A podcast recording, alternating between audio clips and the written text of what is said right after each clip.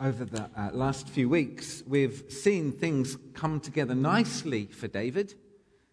David, who had to wait uh, so many years and to go through so many trials before God's promise to him of becoming king could come to fruition. But now, finally, he is king.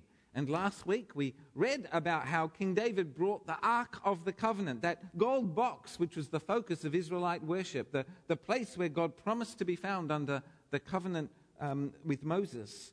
Uh, uh, last week we read about how King David brought the Ark of the Covenant up to Jerusalem, the new capital city of a newly united nation.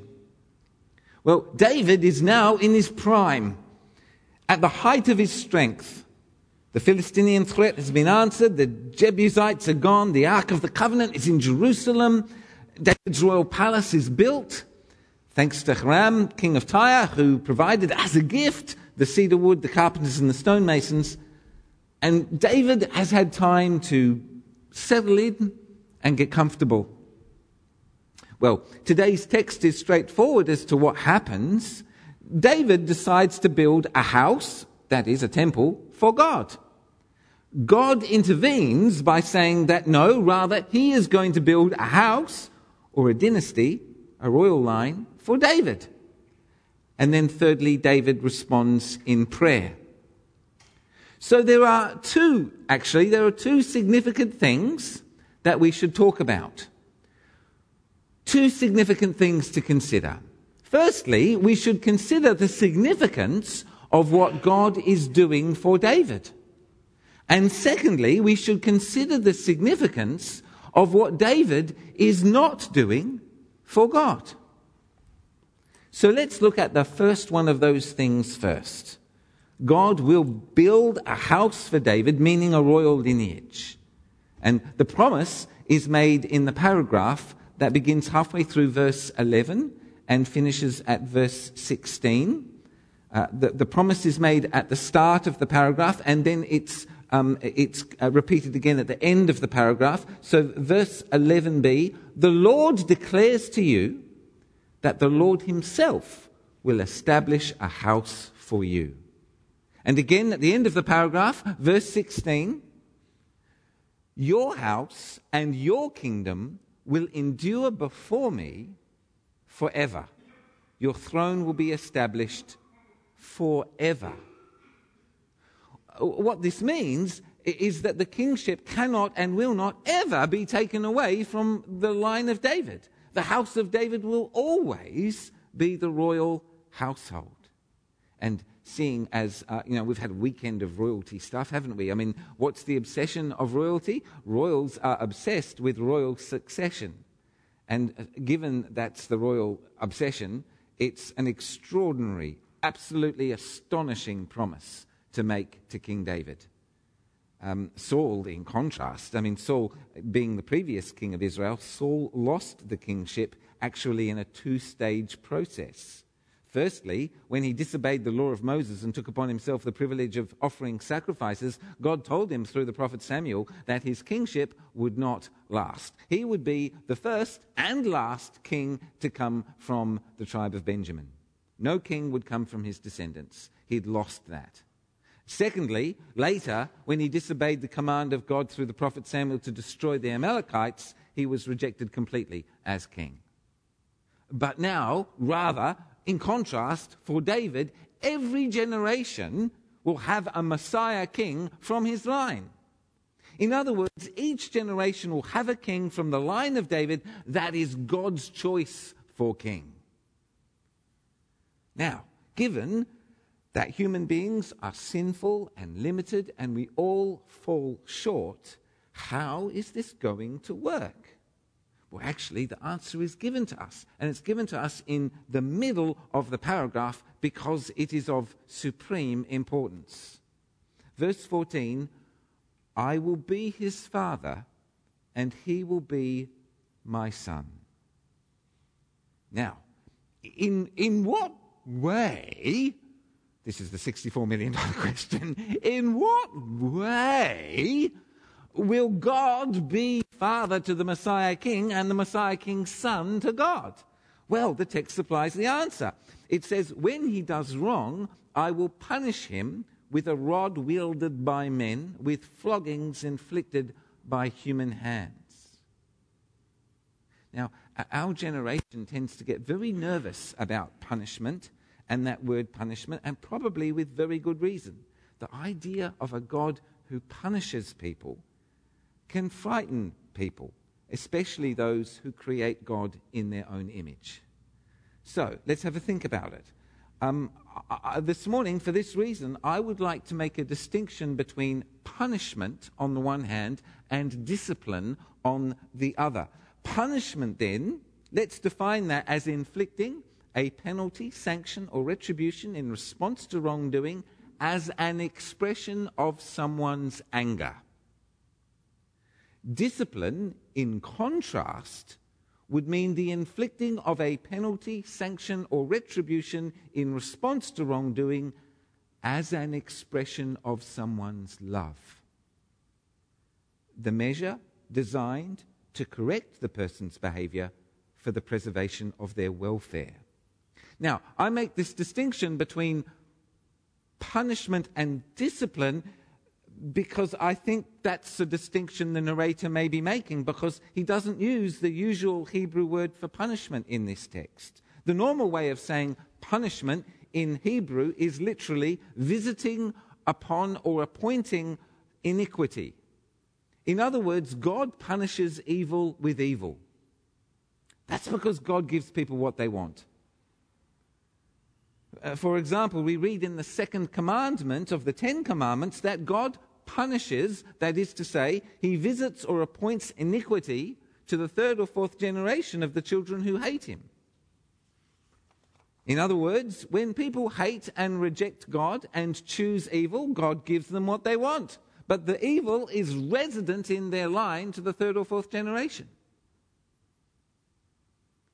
That's not what the narrator is saying here. The, the narrator, um, the word translated punish in verse 14 is a different word, and the word means to decide, to adjudge, to make a judgment, to discipline, rebuke, chasten. It's a different sentiment. What we get then, if you'll pardon my own wooden and clumsy translation, what we get then in the Hebrew is something a little bit like this I myself will be to him as father, and he will be to me as son. That in his iniquity I will discipline him by the rod of man and by the stripes of the sons of Adam. That, that this discipline is an expression of God's love, his faithful love, and not an expression of his anger is confirmed by the very next verse, verse 15. God says, But my loving kindness will not be turned aside from him, as I turned it aside from with Saul, whom I turned aside from being before you. Something truly wonderful is being said here.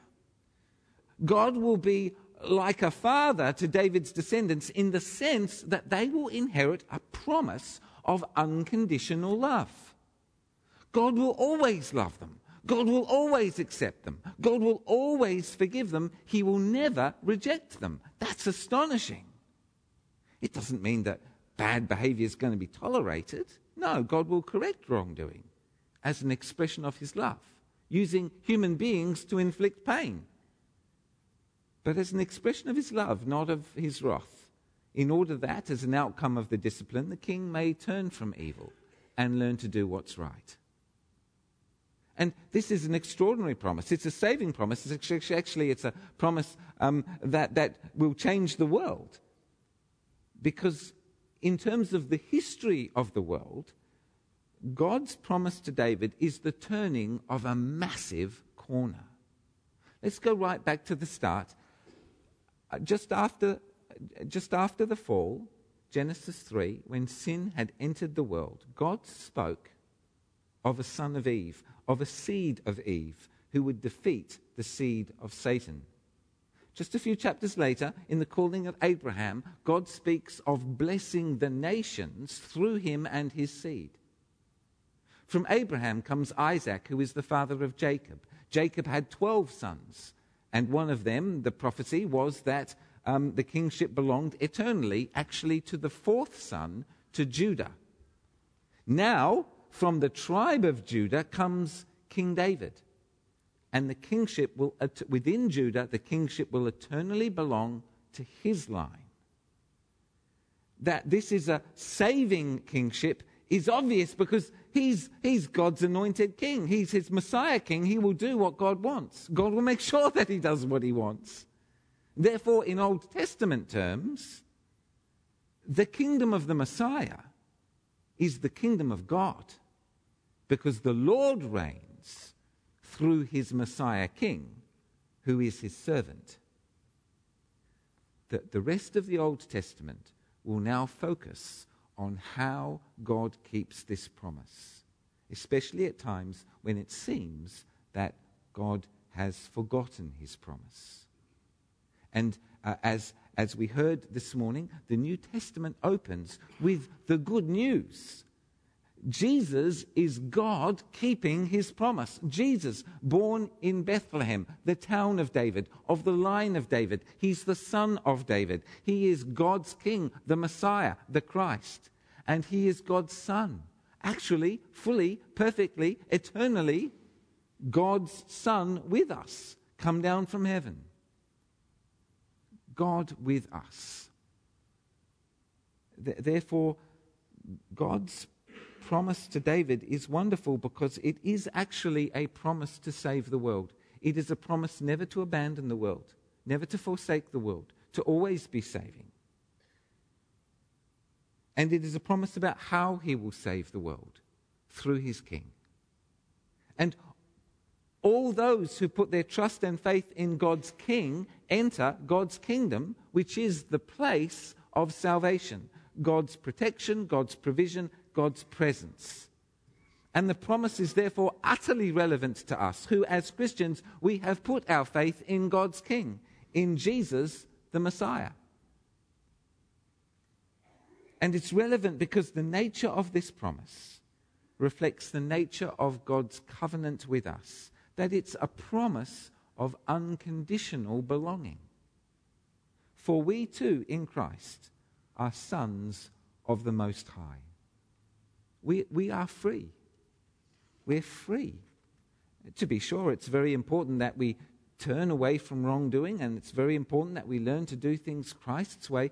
But with such an extraordinary promise of unconditional belonging from God, we are, to use Paul's words, more than conquerors. There's nothing that we can do that will make God love us less. Nothing can take God's love away from us. And that changes everything. We're free. We're the inheritors of God's promise to David because all of God's promises are yes in Christ Jesus. So that's the significance of what God is doing for David. Let's now flip the coin and consider the verse the significance of what David is not doing for God. For this too receives quite a bit of attention in our text. And we need to understand what's going on here. You see, our text opens today with David settled, resting, comfortable. What was he doing at that time? Well, actually, we know from the corresponding record in First Chronicles, we actually know quite a bit about what David is doing at this time. And what he's doing is he's organizing worship in the tabernacle tent. He's organizing priests and Levites, sacrifices and offerings. He's organizing musicians and singers. He's organizing thanksgivers and intercessors, gatekeepers and attendants. We also know that what David is doing, he's writing music and he's composing poems himself. David, the psalm writer. D- David, what he's doing is he's leading his people in worship and in prayer and in writing uh, uh, prayers he is shaping the culture of his community as its head. And, and then suddenly, in, in all of this, suddenly uh, David becomes aware of a disparity between his home and God's home. He's living in luxury. The Ark of the Covenant is housed in a tent. David pitched the tent himself in chapter 6, verse 17. And the reason that he thought that a tent was the right form of accommodation for the ark was that for 40 years, while Israel journeyed through the wilderness, the ark was indeed housed in a large and elaborate tent called the tabernacle. However, in the ancient Near East, all gods and goddesses had temples. The greater the building, the greater the glory. So naturally, David wants to build a glorious temple for his God. The, the, the law of Moses didn't either anticipate a temple nor did it prohibit one. However, Moses did say that God would choose one place, one place where God would put his name there for his dwelling, Deuteronomy 12:5. The only place, place where prescribed sacrifices could be made, the only place for feasts and festivals where all Israel would come together to worship. So David wants to build a temple. And when Nathan hears this, he is immediately supportive. Verses 4 and 5. Whatever you do, whatever you have in mind, go and do it. Go ahead, for the Lord is with you. I mean, after all, what could go wrong? David, you're the man. God gives you success in all you do. I mean, what could be better? I mean, for both of us, I get to have a temple to work in, and, and you get to have a temple to show off your glory. I mean, the glory of God, the glory of your reign. Kind of the same thing anyway, isn't it? That's great. But there are hints, just hints of danger.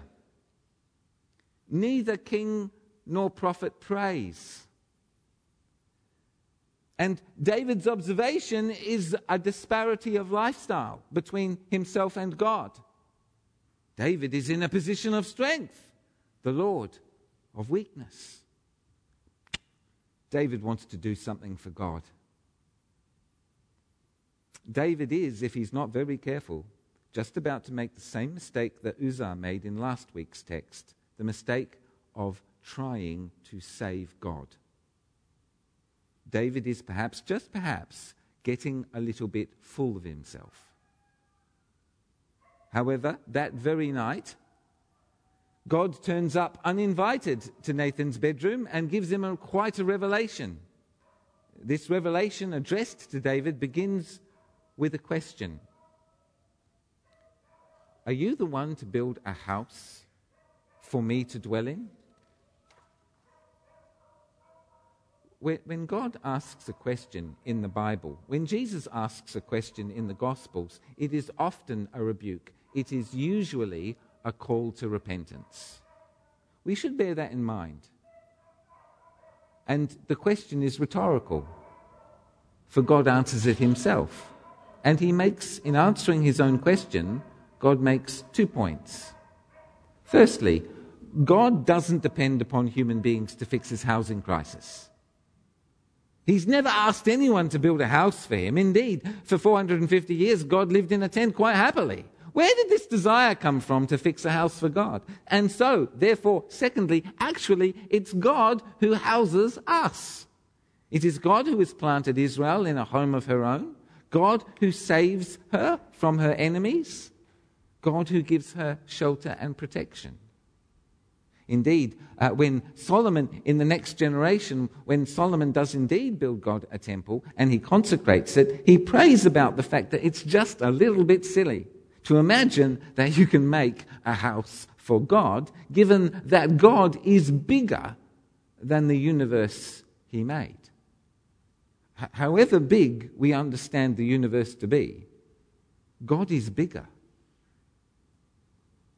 And now, too, also with particular relevance to David, it is God who has lifted David up, taking him from being a shepherd boy out in the back blocks and made him ruler over Israel, over God's people. So then, in fact, it is not God's will that David should build the temple. That privilege is denied David. Verse 13 it is David's son who will build a house for God. He will build the temple. The news is conveyed to David in the form of a gentle rebuke. But that leads into God's extraordinary promise to David. And in response to these remarkable revelations, David returns to prayer. Verse 18. He's back praying.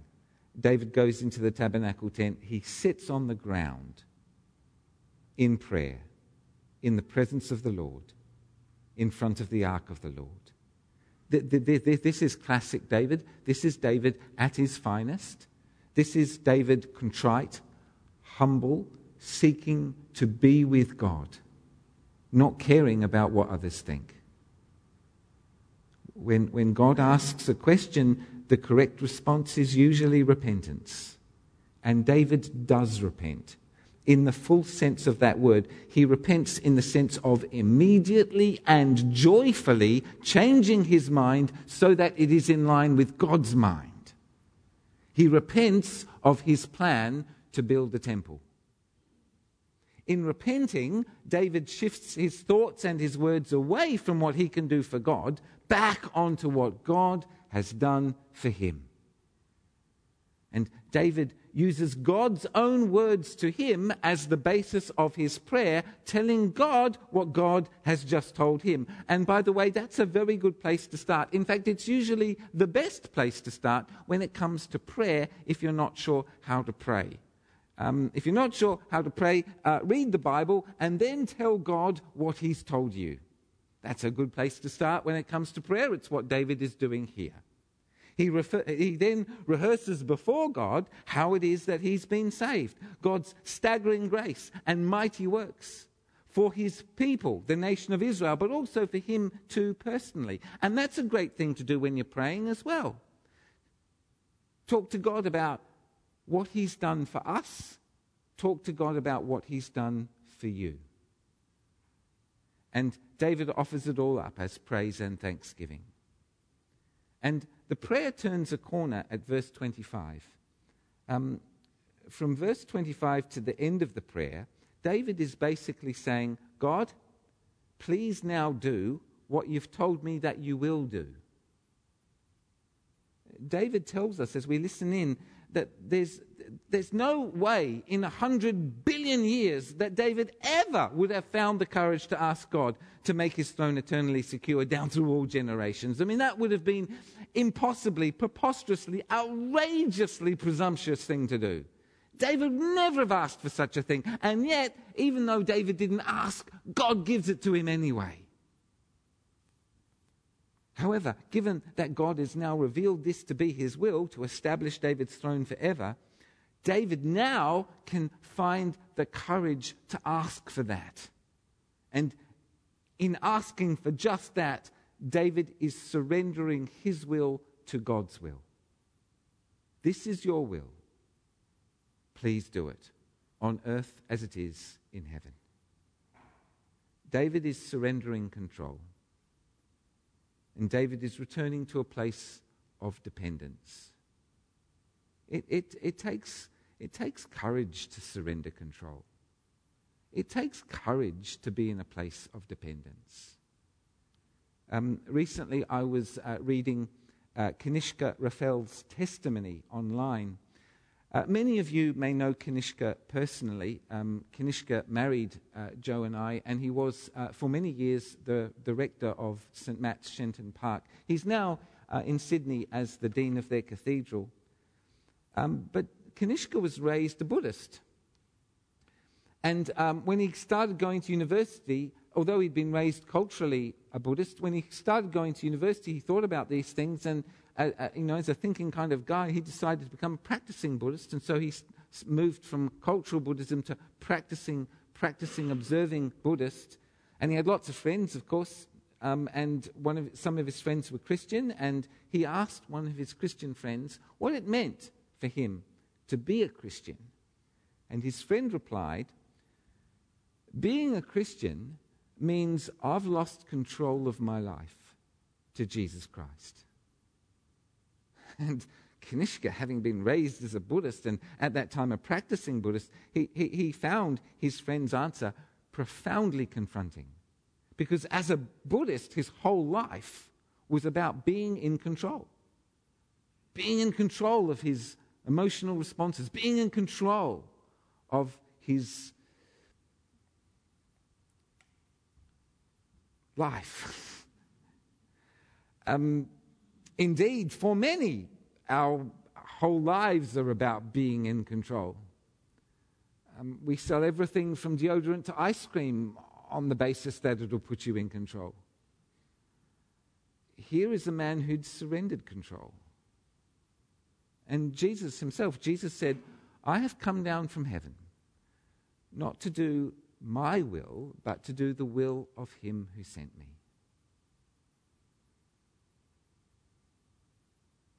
Well, David would continue to struggle with his desire to build.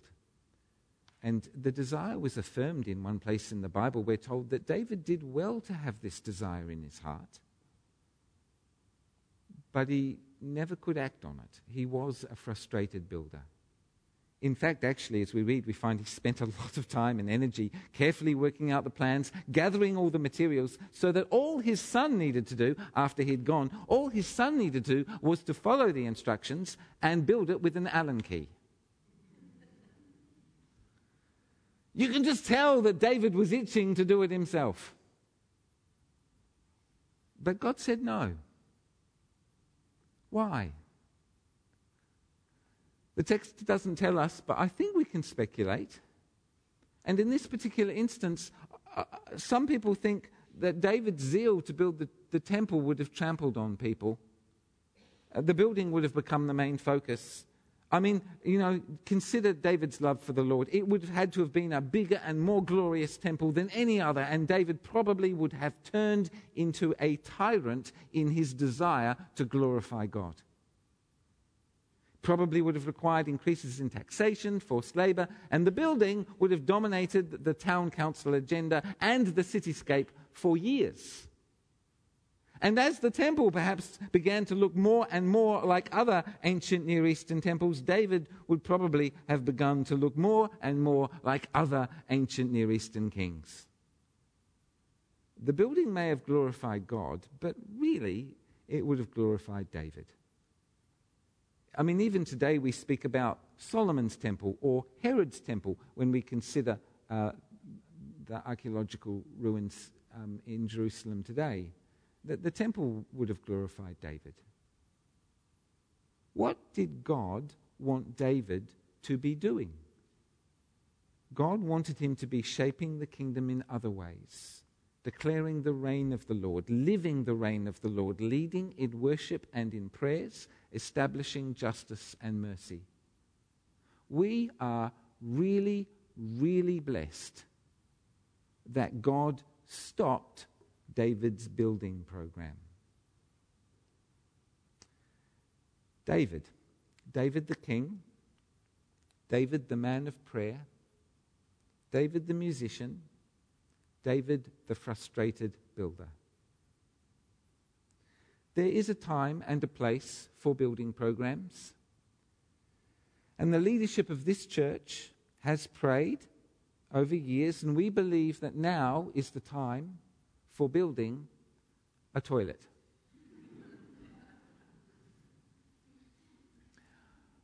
I'm not a frustrated builder. I have no such ambitions.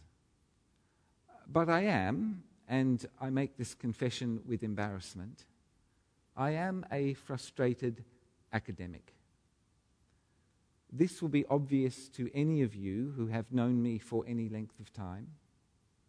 I do indeed long to write papers and books and have them published, and I love the idea of being a, one of those sought after speakers at Christian conferences. Every time I get an invitation to a Christian conference, there's some nasty part of my ego that responds with, Why didn't they ask me to speak? I mean, obviously, I'll do, I'll do it all for the glory of God. But really, it's about me, isn't it? It's, it's about my desire for the acceptance and recognition of those whom I admire. All of this will be obvious to you who have in previous years graciously put up with me preaching from my own translations, which is a pompous thing to do. I did write a book once, but I couldn't get it published.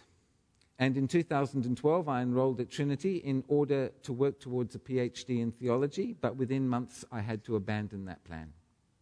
God's answer was no. I, I, I guess this is the take home point. Sometimes it's what we don't do for God that's incredibly important. Sometimes a really significant thing in our lives will be what we didn't do. What God wants to do through you is infinitely more important than what you want to do for God. Unless, of course, you've surrendered your will to His. And sometimes, perhaps even always, when God places a desire in our heart but then says no to that desire, it's because His no is part of His yes for something infinitely better. The Lord be with you.